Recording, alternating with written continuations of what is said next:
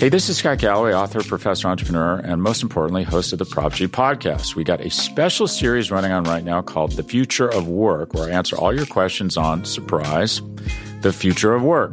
Questions including what are we missing when we work remotely, or how do we handle work life balance when a major opportunity comes knocking? From the provocative to the technical, we're offering insights you won't want to miss. So tune in to the future of work, a Prop G Pod special sponsored by Canva. You can find it on the Prop G Pod wherever you get your podcasts.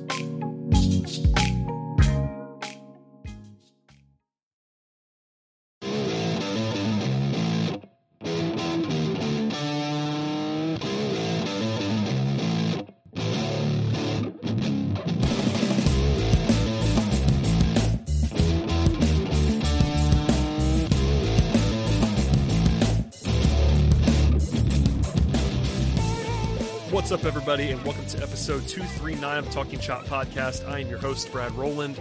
It is Monday evening, early evening, I should say, and we're actually recording this before the Braves play baseball tonight, which is not normally how we would handle things, but the trade deadline expired at 4 p.m. And to chronicle all that did not happen in advance of the deadline, Eric Cole is here to uh, lament what transpired. Hello, sir. Brad, as always, I look forward to having the internet yell at both of us as well as the team for on all spectrums, both as being, you know, just sycophants for the team that just want to apologize, as well as for hating the team. I'm sure we will hear from both after this podcast, and I'm ready for it. Yeah, that's absolutely the case. Uh, I made a joke about this on Twitter on Monday morning, but I got accused by noon of carrying the water for ownership and Alex Anthopoulos, which, I thought was hilarious given my track record uh, of not doing that. Uh, and then by the end, known optimist Brad Rowland. Yeah, and, and then by the end of the day, uh, you and I are both con- uh, convinced that we're going to be a- accused of being uh, haters or being too negative on this podcast. So, oh, it's coming. The truth somewhere in the middle, but alas, here we are. Um, broadly speaking, the Braves, of course, did nothing on Monday. They did make a move earlier to acquire Tommy Milone. We will discuss him momentarily, but at the very least, that move was not a splash. It was a potential depth piece that they added. Um, and in advance of the deadline, there was some buzz. There were some actual rumors with Mike Clevinger, the biggest name on the market in terms of pitching. Um, but he went to San Diego, and the Braves turned around and did uh, nothing essentially. Um, and Alex Anthopoulos spoke to the media. He gave some thoughts that were uh, mixed, I would say, potentially pretty frustrating. And you know, I don't often, I don't always, I should say. Sometimes I do, but sometimes I look at this. And generally, all things about the Braves from a pretty level-headed mindset. I like to be analytical about it. I like to look at it for like sort of detached and not try to put myself always in the fan shoes. But this time around, um, and Anthopoulos actually acknowledged this too. You know, as a fan, he kind of saw this coming about how people would be frustrated. Um, I think if you're a Braves fan today, you should not be very happy with what transpired, and that's something that's not something I say lightly. I think this is pretty rough. It doesn't mean the sky is falling. Like I'm not going to come on here and tell you that this that the season's over and you know fire Anthopoulos and all that stuff. But on on the scale, uh, this is a pretty bad outcome in my opinion, for Atlanta. I don't like to set the world on fire, but I'm I would be pretty frustrated if I was a fan of this team right now in general. And I think that uh, not upgrading at all is certainly not in line with what you would hope for a team that is winning its division and theoretically contending for the World Series to go in with a dire need. And this is not a, like our opinion. Everyone agrees on this. The Braves do not have a playoff level rotation, much less a World Series winning rotation right now. I know they're going to make the playoffs anyway because they've been so good at everything else. But if you remove Max Fried and one star of Ian Anderson, there's not a lot there. And to go out and do nothing is uh, is pretty maddening when there was that one hole to fill and they didn't fill it. That's just kind of the way it is. Yeah, I I, I want to preface the kind of make the same disclaimers that you had was which was that one, this is still a good baseball team. They're playing well. They are the record's good. They are in first place. I also want to say that I'm not saying that they should have gone and gotten Clevinger because there's things about specific negotiations we don't really know. If they were just if Cleveland was like it was it's Drew Waters or bust, and Atlanta just said that's not a guy that we're giving up. Is there another deal? And this Cleveland wouldn't move off of that. I can respect that decision because ultimately acquiring a guy of Clevinger's caliber is a big deal, and I don't want to I don't want to say that that's just the deal they should have made because that's an easy that's an easy cop out almost, right? And like there are some non-cooperative should have been partners, like the Rangers, for example. That's a team that should have been like more available at the trade deadline, and instead they just didn't move anybody to anywhere. And that's a that's a fundamental problem. And I, I get that this is a challenging trade market, but when you don't do, you basically you make a move for Tommy Milone for basically nothing. You know, we don't know who the two players to be named are going to be, but given that they're not in the player pool and they haven't been named yet, we can assume that they're not going to be crazy names, especially for a rental like him. If you don't do anything, and then like the first words out of your mouth, which is what it was in, in case, which was it wasn't a fi- it wasn't financial, it was talent. It, it comes across as disingenuous to me because one, it makes me feel like that's you feel like that's the first thing you need to say because you know that one of the things the, the cheapest things that people are going to say is that this is just liberty liberty media being cheap. And that it feels like that's a kind of a prepared scripted thing like hey make sure you tell them that it's not it, it's not financial. And then when you go on to say that we just didn't want to give up the talent and then you think about what the ramifications of that are for what the other decisions the Braves have made this season, which is they have a player full pool full of players, including a lot of pitchers on that on that 40 man roster.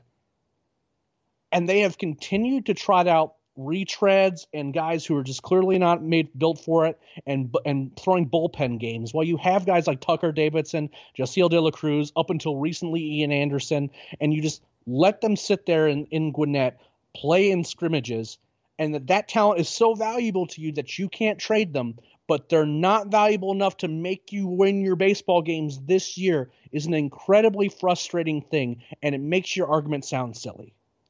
Because again we can talk about service time we can talk about all those considerations. They might not be quite ready but any evaluation of how ready a prospect is is going to be very very nebulous this year because of the situation there's not live baseball being played at the minor league level so at the end of the day you just have to make a decision like hey are we going to give this guy an opportunity in the shorter season or not and if you're starting to make decisions about service time and not trying to put a product on the field that is passable in terms of the rotation, but then talk about how much talent you have in the minor leagues that you're not utilizing.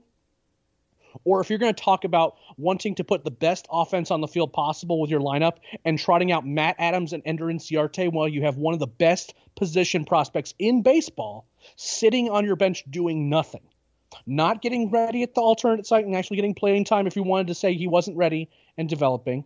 I understand that they had to make the move, but that's also like not long after they just sent Scott Schebler just off the roster for reasons again we don't even know why he was on it to begin with. The decision making process that's happened this year has not been logically consistent.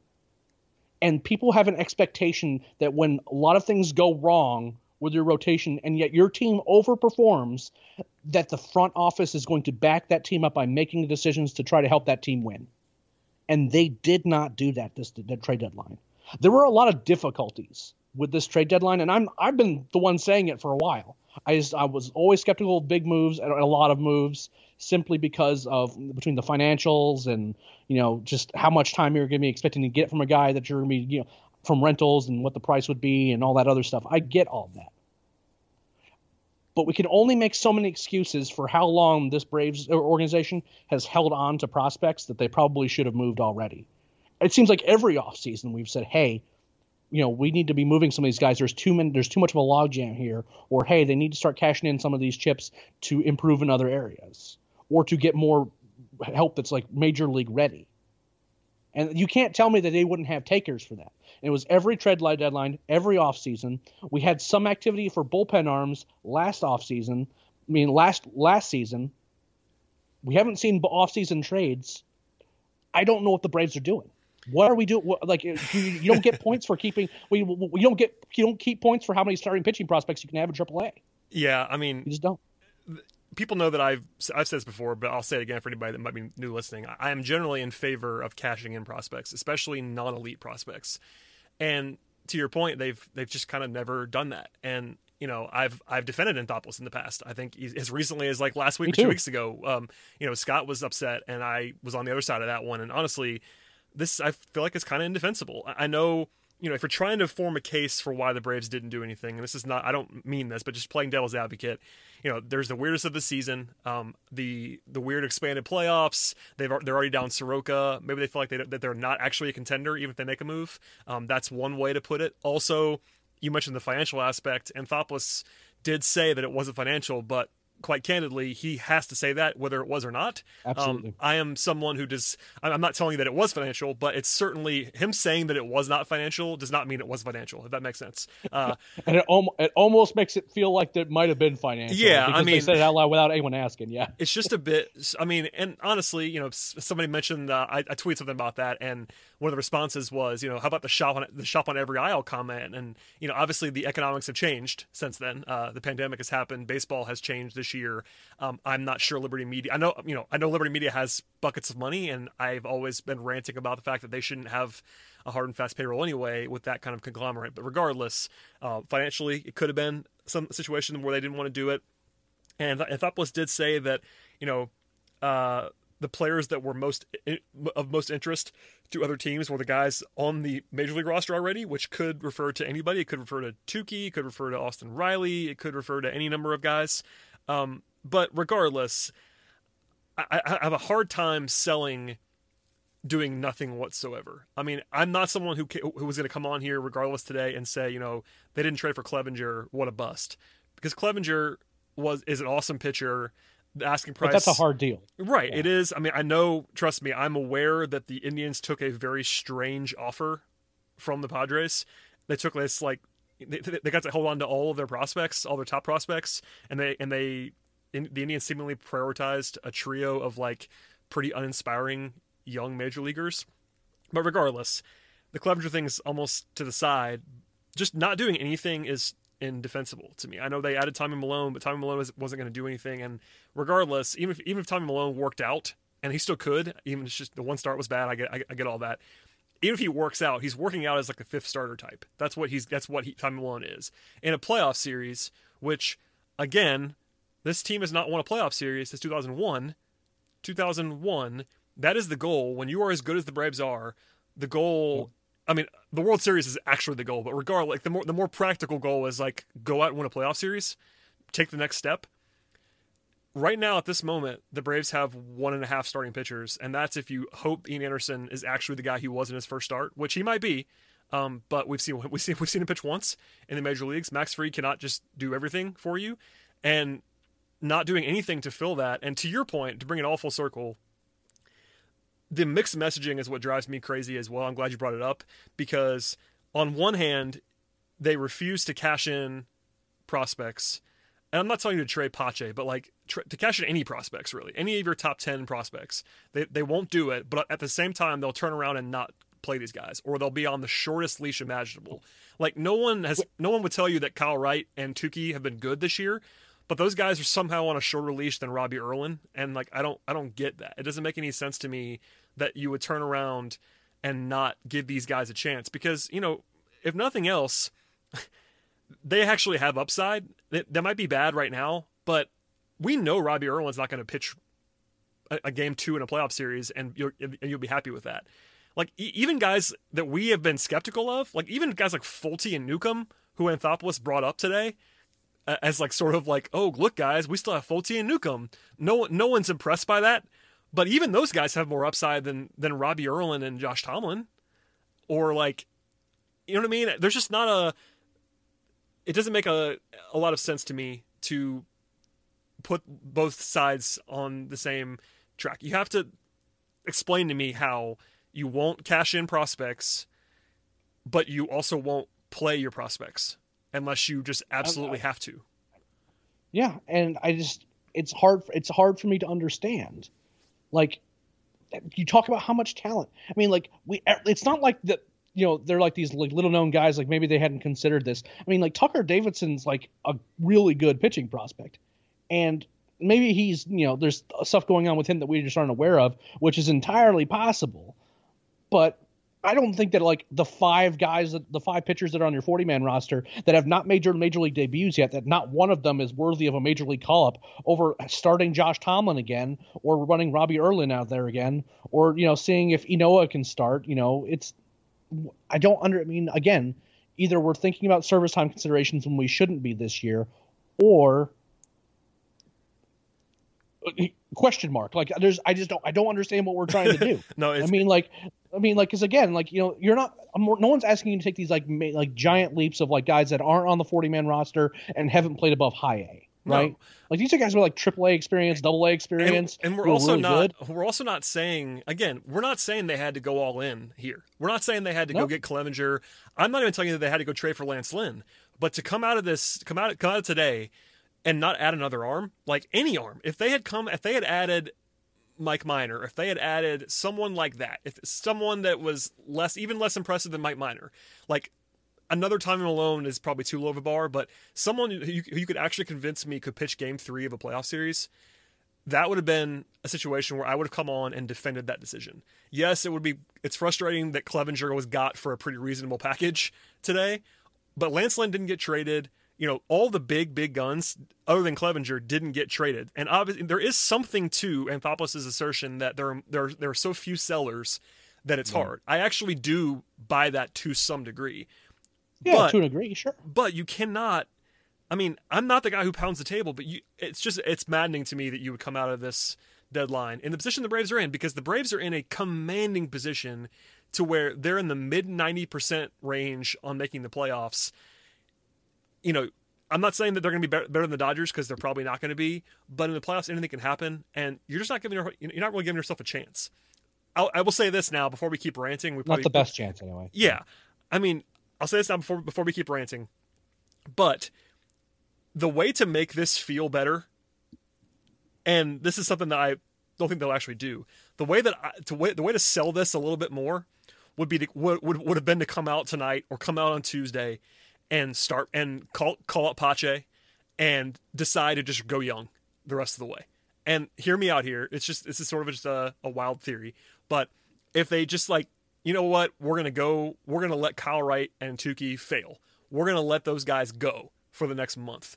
Or, or or we've you know they're they want to they want to talk talk up Folty. We're gonna we're gonna call Folty back up and see what happens with Folty, or even Newcomb who I- who I don't buy. Like the way to sell this now that you've held on is that you know what guys we genuinely thought we have enough arms we have enough bodies coming back you you, you wanted us to trade a prospect here's cristian pache we're going to play cristian pache now or we're going to go back young like the, the the worst case scenario and again i feel like i'm piling on, on robbie erlin i'm not but the worst case scenario is to go out twice a week or three times a week with like the equivalent of a bullpen game and try to convince the fan base that that's going to work. they're, they're not even doing, they're not even being creative with that. Like there's a way, and I tweeted about this the other day, and I can't remember who said this first, so my apologies. But you know, if it was a game three right now in a playoff series, and that's your you're, you're crossing your fingers on Ian Anderson number, at number two, but game three, I would probably piggyback Kyle Wright and Josh Tomlin in game three. But they're not even doing that. They're, they're not going out and like getting creative or going piggyback or giving Wright they're a chance or giving Yeah, Touki they're- a they're not- chance to thrive. They're not doing that. They're not piggybacking. They're not like an opener. They have like the bullpen that might make sense to do an opener two. Won't do that. I mean, like I just It's Like, maddening, and we're not we're not we're not trying to pile on. I promise. This is not what we're. We I think people that listen to us regularly know that we're not trying to come on and crap on them. But I just it would be disingenuous for me to come out here and try to defend this because I think it's kind of indefensible. I mean, there, there are things yeah, that and even and, and even them explaining like Folty and Newcomb and Hamels was hedging because they're like, hey, yeah, that's Hamels' that's, arm hasn't Hamels' arm hasn't thrown hasn't fallen off. That is he might prime spin. sometime. I mean, AA And- is very good at this. I will give him credit for this. He is good at spin. But to come out, um, if you're paying close attention, the fact that AA spent real time in his post deadline press conference extolling the virtues of Folty and Newcomb and Bryce Wilson and saying that these guys are all making strides. Newcomb's making tweaks. Folty's adding weight and velocity. Like that. That's all. That all may be true. I'm not saying it's not, but that's just that's spin. It is that at, at this moment in time, that is spin. That's that's that's like all right, guys, look over here and hope that this is going to work. Like Hamels, sure, you've already paid Hamels.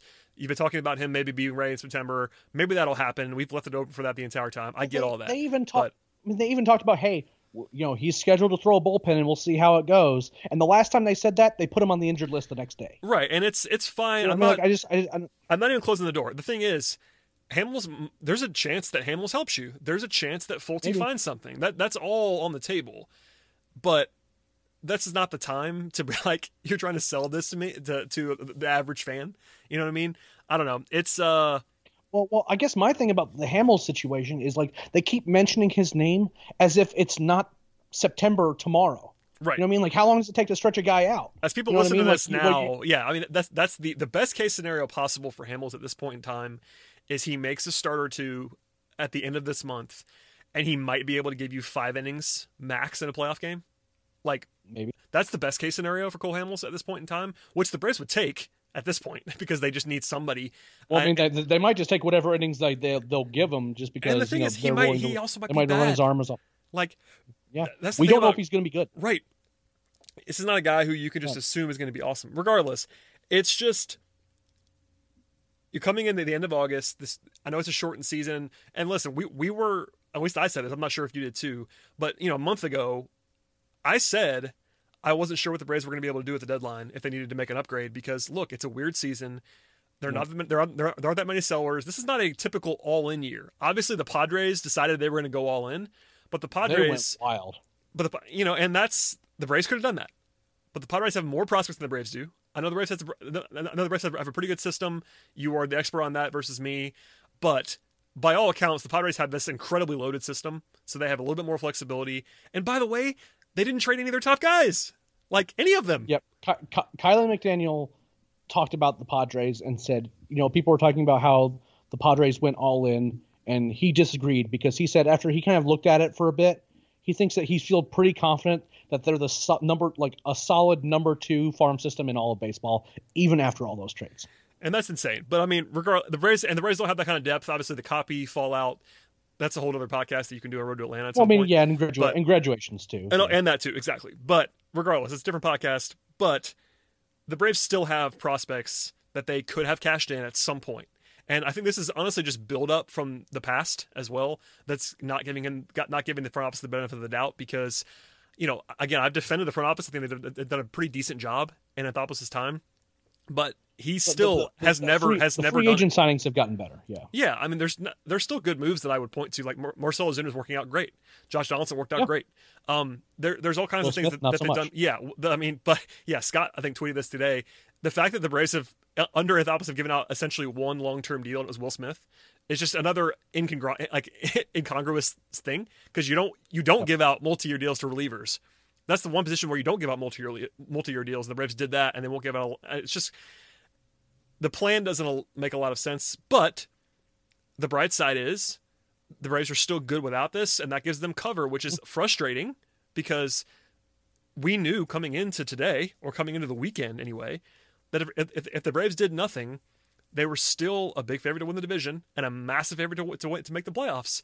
And because that is going to happen, Results over process. well, that's the thing because that's going to happen. There is always going to be a segment that's okay with that, and it's maddening to me. But again, the Braves have not won a playoff series since 2001, and they're in a great spot to do that this year. But less so now than yesterday. If they, I was assuming, frankly, that they would do something. I think I think basically everyone was. Uh, Not Yeah. Even the media, even the beat writers were. I think Dob even said it as candidly as that that he was assuming they were going to make a move of some kind in the last couple days, and they just didn't do it. And Tommy Milone, I guess, qualifies for that, but not really. uh, and we'll talk about him now. Actually, let's take a, a break from the rant and talk about Tommy Milone quickly because the Okay. Braves did add a player. We should at least do some analysis on this. Tommy Milone, super cheap, like no money. He's a rental. He uh, was obviously awful in his first start. I will I will say this about Tommy Milone: having him start was kind of a bizarre choice. Yeah, I did not agree with it. That like starting, it's like acquiring him and like having him drive from Baltimore He to He Philadelphia. flew, he flew private, by the Oh, way. well, whatever, whatever. Regardless. What I mean, you know, if I don't, I didn't really care if he was like shipped FedEx. I mean, like making it, making him like travel and then start a game where like he hasn't worked with the catchers at all, he hasn't worked with the team at all. You know, like in terms of like what pitches to throw down with what signs and all that other stuff. Like I just, I just didn't agree with that. I was like, when when people started saying he was going to start, I thought they were kidding. You know what I mean? I'm like, okay, yeah. I mean, like, let's give him a day or two. But nope, they start, and I, I am. He is not that bad. No, he just isn't. No, He- here, here's the thing about Tommy Milone. Obviously, his first start, we could probably do a whole podcast on Sunday's game. The Braves take a 10 nothing lead, and it's like, all right, this is great. And the Tommy Milone was very bad. Uh, I wouldn't have started him. Water in the bridge right now. If you're a Braves fan yelling about Tommy Milone because of because of one start, I would caution you to not to not freak out. But at the same time, acquiring him was not a splash that made anybody too happy. He's just a pure depth piece. He had, he's not a power guy. You're giving up nothing essentially for him. Two low rated prospects probably. Um, he doesn't walk anyone, but his uh, his ERA in the previous four seasons before this year was 5.67. Like you are hoping Tommy Milone is a number five starter caliber play, caliber player for you. And granted, that, Crossing your fingers. that would be an upgrade on what you've had so far, which I think is that's that's really what they're trying to do is just like get through the next month, paper over it, not kill your bullpen, that kind of stuff. And I I would have been everyone would have been okay with that, I think, if they had made another move. But it's unfair to Tommy Milone to think that he's going to be a number three starter in a rotation. That's just not what he is. He's been a reliever at times. He's just not If you're- impressive. If your strategy is not to kill a bullpen, but then not fill the other two rotation Well, spots right. where you have problems, You know what I mean, though? bullpen, He's like just- you're not you're not solving the problem. You, you're you're just getting time. I mean, and even then, like Tommy Milone, his path is kind of like Josh Tomlin's, in that he's been a reliever a lot of the time the last few years. Uh, he's a control guy. He's just not impressive, and obviously Tomlin's been very good in Atlanta for the most part. But you can't. Tommy Milone is thoroughly unimpressive, and that's not his fault. They gave up nothing to get him. Essentially, he's making no money. That move on it, that move on its face is just fine with me. I had no problem with them trading for Tommy Milone right. totally fine. But he doesn't move the needle for you. Like, there's no world in which anyone is excited about Tommy Milone pitching in a playoff series. No world. I know. I know he had a really good ERA in seven starts before he got to the Braves. That's not what he is. Um, I know his walk rate was down. There are some nice signs this year before Sunday, but Tommy Milone and we- is we- just a guy. He's just a guy. That's. I mean, that's fine. And again, they could have used anything better than what they've had. But if it's Tommy Milone or Kyle Wright, I know Kyle Wright's been walking the world, but like just try Kyle Wright again. I mean, there's not a because of where the Braves are in the standings. I want them to get weirder, not less weird. Yeah, they need they need to kind of be taking some chances and figuring out what they have, and you know, and if that means and you really don't think that Kyle Wright's going to be there, like try something else. You've got these pitchers on the forty man roster, but again, that kind of gets into the rant that I was in earlier in this podcast, which is like there's no creativity and no risk being taken with this team this year, and it it doesn't do your team or your fan base any favors by you treating this season like it doesn't matter as much as other seasons. It Yeah. doesn't do your team any short term or long term good to just let prospects rot on the vine. You're not playing them and you're not trading them. And Yeah. at some point, what are you doing? Again, I I, re- I really do think that a lot of the frustration is built up. It's not necessarily just today. I think the way that they've handled the young pitchers for a long time, Scott, I talked about this on a pre- on a recent podcast, has been pretty maddening. Um, that that plays into this too. Um, when you're They'll, they'll call a guy up and let him sit in the bullpen or sit on the bench for or, or you're Eight or you're or you're giving or you the most recent example in my opinion is the fact that they've they've had guys like Wright and Touki on a shorter leash than your Robbie Erlin types. Like they're willing to give those guys another run and they're not willing to give your prospects another run who are obviously more talented. And again, no one's saying that Wright and Touki have been good because they've been terrible for the most part. no, they haven't. But, But it's if- not in the group of terrible pitchers, let's give the ones that are actually talented a chance. Well, it's upside. At the end of the day, someone was telling me, Yeah. I, won't, I won't reveal who it was, but someone was, we were, I was talking to somebody about this offline today that is very smart about Braves Matters and is around the team. Um, and essentially, the point is the next month, unless there's an absolute collapse, the next month is just you're looking for upside for the playoffs because the Braves have, again, like a mid, mid to high 90s playoff percentage. The playoffs are weird this year, so you're just looking for, in- at least in this person's opinion, you should just be searching, searching for upside and trying to find out what could possibly help you in a playoff series. And with all due respect to Robbie Erlin and, you know, maybe really even Josh Tomlin, who I think is better than Robbie Erlin, but regardless, um, I just I, I like Josh Tomlin what he was doing, which is a long reliever. that's what he should be. And again, I said this Yes. before on this podcast, but you know, uh, try a piggyback. I, I, I try a designed piggyback with Kyle Wright and Josh Tomlin, where both guys struggle to go more than twice through the order. So put them together. Try it with two. Like do do something other than what they've been doing so far. Aim for If you- if upside you- and do something else. But this is not what it was. I mean, they, they just didn't do. I know we're like raving lunatics right now, but it's not a situation where. Listen, I shouldn't say this, but I will. The Braves, even if they had traded for a solid starting pitcher, would not have been favored to make the World Series. But, but, they are notably worse now than they would have been if they had done that. And what you are hoping for as a fan is that this is a good baseball team. This is somehow a good baseball team without any pitching other than Max Fried. It's amazing to me that they have the record they have with the starting pitching they've had. That, yeah, like like like a healthy lead. It's amazing. I mean, it, it honestly is amazing that they've been as good as they've been with Max Fried, a few starts of Mike Soroka, and just nothing else. But we they've banked those wins. Those wins are not going to go anywhere, and it would it would it, would have been nice for a team that again has not won a playoff series in 20 years to maybe try to push a little bit, not go all in. I'm not telling you they had to trade for Mike Clevinger, but adding someone like if they traded for Mike Minor, who isn't in, like incredible, like he was pretty good last year. He's not been great this year. Mike Minor's like a number four starter. If you trade for Mike Minor, that would have been a huge upgrade. It really would have been, and that's not sexy at all.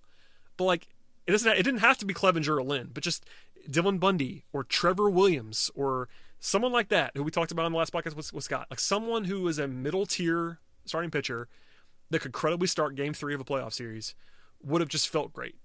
And they didn't. They didn't do that. And they honestly, they could have done other things too. It didn't have to be a pitcher. I mean, that was obviously the number one hole, and we all agree on that. But they could have gone for a, a bat to platoon with Adam Duvall in the outfield. They could have gone with another reliever. There was a report about them looking at relievers. They could have added in some way to this team, and they didn't. there are only so many excuses that any reasonable person is going to be willing to hear for why you just didn't do anything.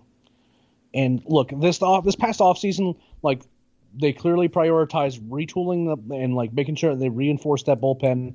And obviously, once Donaldson moved on, and it looks like a pretty good decision to not have signed him to a long term deal, at least right now, considering that his calves were already bothering him. And signing Ozuna, those were good moves. Yep, They were. it's working out well. But but but how many times, Brad?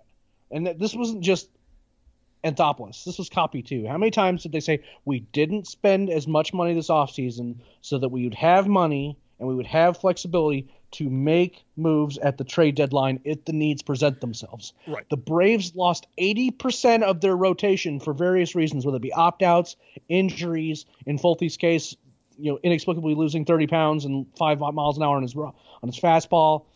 You lost all those guys. Soroka's hurt.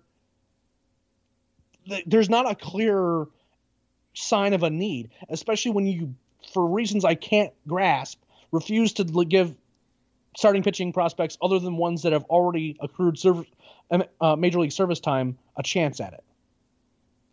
And you just didn't. You just didn't do anything other than claim get get a guy from Baltimore that is kind of a starter. I, I just don't understand. I just it's hard for me. Like I, I the explanation of you know there's obviously there's some difficulties with this trade market. I'm not saying there weren't, but and I'm not saying they should have made a crazy move. You know, trying to pry a, team's number one away from them because I just didn't see that as ever being a possibility. But just doing nothing and just acting like you know this talent that they're not using is was worth keeping over talent they would have used. I just Yeah, I- that crawled all over me the wrong way. I think both of us uh, did not react well to the notion that you know they couldn't part with the talent, but that's they're not playing. That's it's the the mixed Yeah, they messaging. can't- they can't is. The mixed messaging has been it's been weird for a long time, but. Uh, again, and that's the way to sell this. If they wanted to sell this moving forward, this is what I would I would advise them to lean into the young guys the next month, uh, whether it be Pache or Wright or uh, Wilson, or even if they like tried Patrick like try someone else. Patrick Weigel, Tucker Davidson, Tucker Davidson, Cruz. that'd be a good way to sell it. Let's get weird. That'd be a good way to if- sell it. I, I would understand that more. I honestly don't think they're in. Again, I'm not. This is not me piling on Robbie Erlin. I, I don't think that there's a reason to keep trying Robbie Erlin. I would rather see any of the young guys, and that includes Touki, that includes Wright, that would even include Folty and Newcomb. All those guys, I would rather see those guys get starts or innings anyway than to keep going with the plug and play options. Like put Josh Tomlin back where he needs to be as your long reliever. And I know Josh Tomlin's been decent in that. St- I'm not saying he can't start. If it, if we were in the playoffs, I made this joke last week, but it's really true. If you add if in a playoff series when it actually matters, the only thing that matters is the current results. You could argue Josh Tomlin would be your number two starter at this moment in time. I wouldn't argue that. Hopefully, and hopefully, yeah, I was, about, I, was, I was about to say I don't know if I'd make that argument. Well, I mean, the only guy that you, the only guy that you can argue has a safer baseline right now is maybe Ian Anderson, who's pitched once, once in his career. Josh Tomlin is better baseline wise than anybody else that, that they have right now. Because you know what Josh Tomlin is. He's not great, but he won't get he, he, he, won't, he won't get you beat in a playoff game. Anyway, it doesn't matter. But the whole the whole point is take shots, like aim for upside at this point in time.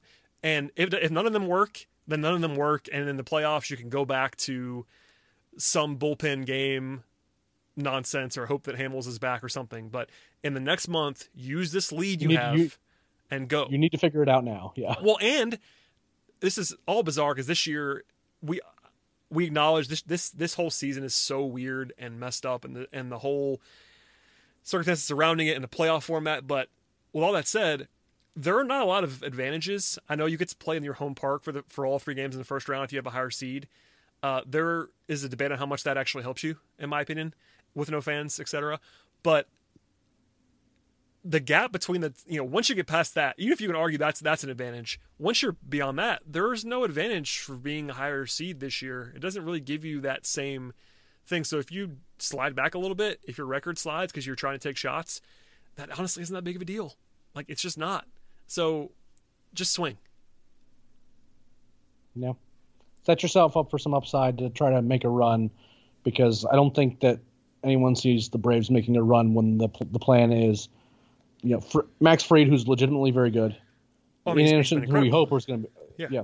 yeah, one of the best players in baseball. And then we have Ian Anderson, who we hope is going to be very good. And then basically, th- and functionally, three bullpen games for the other three spots.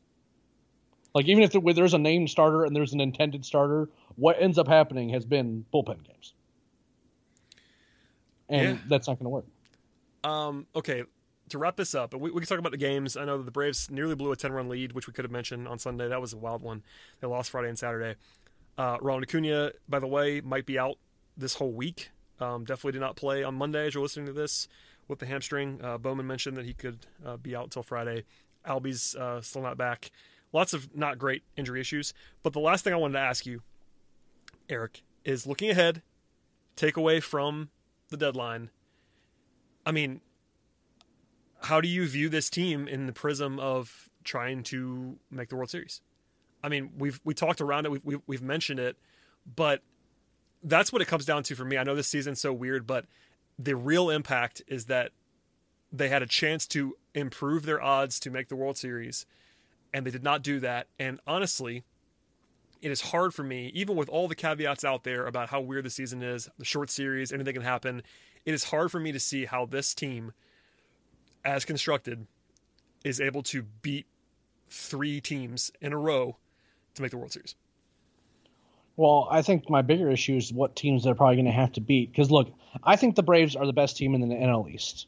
I just do. Even with their rotation issues, all these other teams in the NL East have issues as bad, if not worse, in other places on their roster, or in the same for that matter. I mean, some of these rotations haven't looked particularly good. So I think they're the best team in the NL East. Would you pick the Braves to win a three game series against the Cubs right now. Who's who's pitching for the Braves? Um, well, you got. I mean, you got Fried going one. A three game series against the Cubs. Uh, prob- it's debatable. Probably not but it would be close. That, that, that's a very close one, and I would have no that's problem very, with. They are in. They're the Cubs and the Braves are in the same tier. They're basically yeah, they're very similar teams right now, and the fact yeah, like run differential. Uh, yeah, like their their, their pitching the is their pitching their pitching is better than the Braves because they actually have two guys in Hendricks and Darvish that are real pitchers, and the Braves had one. but uh, yeah, that's a coin flip series. Essentially, in a three game yeah. series, that's a coin flip. Do you do? Would you pick them in a in a series against the Dodgers? Absolutely not. No. Would you pick them against the the Padres, who were already good? No. Not now. Now that now the Padres, who were already really good, the Padres adding as long as Mike Clevinger is Mike Clevinger, which there is some question about that. If he shows himself to be Mike Clevinger, then no, because they've already been, you know, Lamet's been incredible this year. They still have Paddock, who's really talented. They have Zach Davies, who's been really good. I mean, the Padres are more talented than the Braves are right now. I think. And their their their their lineup top to bottom is better. That's what I mean. Like it just is. Their yeah, their yeah. lineup depth is really good. They have star power with Tatis. Um, they've got yeah. I, am not saying the Braves are like a huge underdog against the Padres. The Dodgers. And they, still, could, and they could beat them. Yeah. Oh, certainly. And the the Dodgers are still the best team in the National League. But if you're asking me to put my life on the line right now in a playoff series between the Braves and the Padres, if, if Clevinger is bad, it, it gets closer. But if Clevinger is Clevinger, then it's it's the Padres. I think. So I just named three teams where, at the very least, it's a coin flip, but they're not favored, and that's not including series against the Cardinals, where it doesn't seem to matter how good they actually are. Oh, the Braves God. can't beat them. I mean, the Braves. Are, the have, Braves are better than the Cardinals. So I know the voodoo yes, stuff's out are, there. The Braves are better than the Cardinals. Listen, I think you picked the three teams that are the best three teams in the National League, other than the Braves, on, on that list on yep. purpose. Um, and that is a, a good exercise. The Braves will be favored even with their even with their disaster pitching. I think they're favored over everybody else. Um, the Probably, yeah. But the potential exception, I'm trying to find a potential exception. Uh, unless it depends if like Milwaukee or Cincinnati gets going. Like if Cincinnati ends up with a winning record, yeah. then you have to go get like a Sonny Gray and Je- Trevor right, Bauer. They have, and, they have better pitching. Um, instead, they, I mean, I, I, was tempted to say Washington because they have the voodoo magic and they have the and they have the pitchers, but Strasburg's out. Uh, no, there's not anybody else. So, yeah, um, again, the Braves are still good. Like no one's saying they're bad. Yes. It's just that in a playoff series, especially a short playoff series when frequently pitch once, that's bad, man. Like you're going to be the underdog in two. I mean, okay, Vegas. Let's go Vegas style right now. Three game series. If you just priced every game, the Braves will be like maybe a slight favorite in game one against a team like not even the even with Fried, they'll probably be the underdog against the Dodgers in the game, which is a, a separate point. But even if you say Fried is a well, the Dodgers favorite, are insane. Yes, but even if you said Fried was a slight favorite in game one, the Braves are the underdog flat out in game two and game three against most teams without Fried available. Yep. Uh, so that's you get into a weird math situation where it's tough. And we said this when Soroka went down. Like I came on that night and was pretty somber about it, but now now we know that the deadline is passed. And yes, there's a world in which Ian Anderson is just awesome this year. He, he showed what he showed what he's got in his first start. We all hope that continues again. And yeah. if that is real, they, they that him. swings that... because if Ian Anderson, and we'll know a lot more about him with five more starts. If he's if he's still looking like the guy we saw the other night, that does change things to be sure. But with all respect to his prospect status and his talent, a guy that's thrown one major league start is not going to be someone I am that I can tell you that you can bank on being good right now. You you do not know that to be the case. You don't. Not even you, Eric, prospect guru that you are. No. You no, don't know I that. Mean, no, like, no one, no one can tell me that no, Ian Anderson is, is bankable right now. I know he's talented. I know he pitched well in one start, and it won't surprise me if he's good. But it wouldn't matter if he was the greatest pitcher, pitcher prospect in the world if you've thrown one start in the major leagues, I can't tell you that you're going to be good. This season. Yeah. I'm saying this season, not long term, this season. Yeah, yeah, yeah. yeah, yeah. So, and he's obviously the number one hope. But you're I mean, we, we should at least say that out loud. If Anderson is good, like capital G good, that does change all of what we've said previously.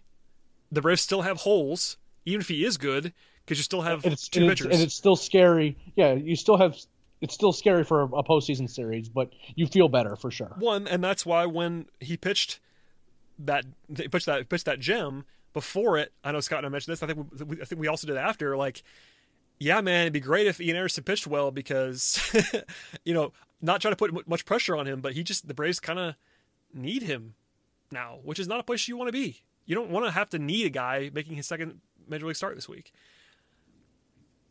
We'll see. But they do. I had to ask you about the World Series because honestly, at the end of the day, that's the goal. I mean, I know winning a playoff series would feel like a win, and it really would, especially now with all of the turmoil this year. If the Braves simply didn't lose in the first round, it would feel like a win. That's that. That, that would it would feel nice. I don't care if it's the best two of three and the expanded playoffs. I don't care. It would just feel good. It would feel good to win a playoff series. But uh, at the end of the day, my, my final thought is that it is frustrating. I can see all sides. Trust me, I, I can under I can try to understand what the Braves were trying to do by not trying to overpay. I'm a big value guy. I'm a big, you know, calculation of like what's good, present versus future, all that stuff. What I can't understand is why they did nothing, and I stand I stand by that. If you want to say that that's us being negative, that's fine. I'll I'll take that. But the team, they had I'm sure they had an opportunity, and I'm I'm always someone who points out that we don't know what the negotiations are. Maybe they're maybe in real life they were just being like held up at gunpoint basically by these teams who knew Yeah, they people had a need. people knew. Yeah, people knew that they needed arms. That that's at least like a non-zero chance that happened. And if that happened, apologies to Anthopoulos. But with only what we know, public information, I have a hard time saying that it's anything other than disappointment that, that, they, that they made no, that they made no trades today or the last couple of days to, to improve this team. And I'm still going to knock on wood and hope Tommy Milone turns it around and hope Ian Anderson's really good and hope they can find something from Folty or Wright or Touki or whoever. But at the moment, I I have a hard time with anyone who feels good about the rotation because like there's no evidence to feel good about about the rotation. Yeah. You know, a little, some small wrinkles of optimism, but you know, Yeah. until we I start seeing some different. Listen, Some Eric, different names Mike and Foltynewicz uh, put on put on some weight and he's throwing 94 again. Get excited. You know, well, I'll believe I'll believe that it's worth watching when I see it. Get excited. Uh, yeah, I don't know. I, I do mean this. If you if you ask me who I wanted to start this week between Robbie Earl and Mike Foltynewicz, I would choose I would choose Folty. I'll tell you that right now. So at least Folty has the ability. At least Folty has the. I'm not. I'm not saying to win a game right now. I'm saying to set the stage for the future. I would. I would just let Folty go out there and see what you got. Could be. Dis- could be difference of opinion. Uh, notice I did not say. Uh, I uh, mean, no, I mean, I don't know if I disagree. I said really thought about it in those terms. Well, I mean, that's what I said before. Like, Yeah. I know the prospects are the easier sell, like you're, you're Wright and whoever Wilson or Weigel, but you know, flat out, Folty has more upside than Tomlin and Erlin. He just Yep. does. So I wouldn't mind seeing it. I'd be I, I, when he got DFA'd, I would be I would have been surprised. But I also assumed, Eric, that they would do something at some point to add to the rotation, and they had not done that. So And they didn't. all right. Well, we've done enough ranting. This is a very out of character podcast for us. We usually have like a structure and we talk about topics. Yeah, well, like, game. This is the game we're talking about. This is just we usually just like give you know back eh, you know go through. I have my little note thing. We talk about stuff, and I will give both sides, and we'll try to be even handed. Not today. Hot take podcast by us. Hopefully the Braves succeed. We are still hoping for them to do well, but uh, Yep. a, a maddening day, I would say, if you are a Braves observer. absolutely just very very frustrating. Doesn't mean the team's bad. Yeah, they're still good because uh, at this moment, just as a final uh, sign off, as a reminder, 538 gives the Braves a uh, 97% chance to make the playoffs and a 78% chance to win the division. And those numbers are quite good. So Yep. it could be worse. All right, Eric, anything, anything to plug on the pod today? I know we have tons of content at talkingchop.com. I know it was not the big splash we all wanted, but they're still plenty to read. So catch up on that. But anything else you got to plug, Eric? Uh, nothing in particular where that's in the hopper right now. You know, obviously Wayne's been doing his you know prospect retrospectives. You know, talking about like prospects of yesteryear. Uh, Christian Bethancourt, I believe, was the last one that went up. Um, and you know, other we- we've got some things that are kind of we're batting around in terms of prospect content, but nothing that's like imminent. But we're gonna have to kind of think about some new stuff shortly because some of the other things we're working on we've kind of wound down over time. yeah plenty to catch up on though and uh, we'll still be here i'm still planning to do at least one podcast if not multiple um, on a weekly basis in this space and uh, crazily we're a month in the playoffs that, that's how weird this all is the playoffs will be starting in a month from now and then we'll go back to like daily as long as the braves are involved and uh, yeah plenty of content in the hopper. So please subscribe to the podcast. Check out eric's stuff. Check out the site. And we'll see you next time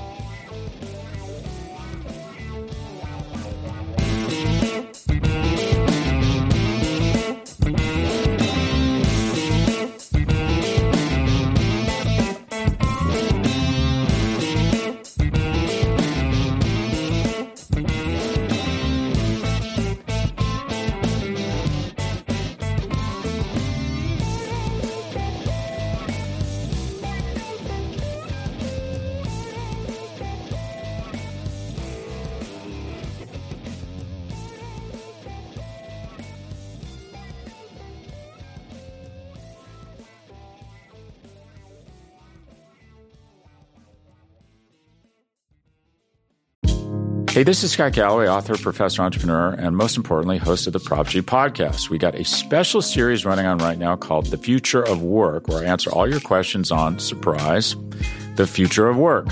Questions including what are we missing when we work remotely, or how do we handle work life balance when a major opportunity comes knocking? From the provocative to the technical, we're offering insights you won't want to miss. So tune in to the future of work, a Prop G Pod special sponsored by Canva. You can find it on the Prop G Pod wherever you get your podcasts.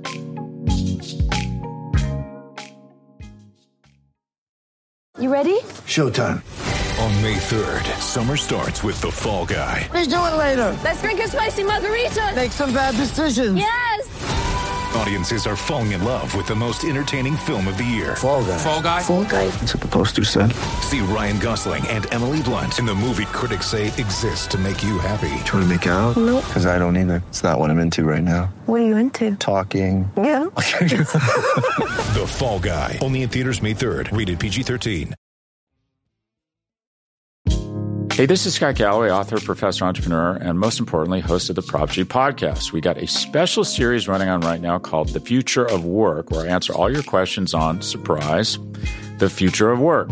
Questions including what are we missing when we work remotely, or how do we handle work life balance when a major opportunity comes knocking?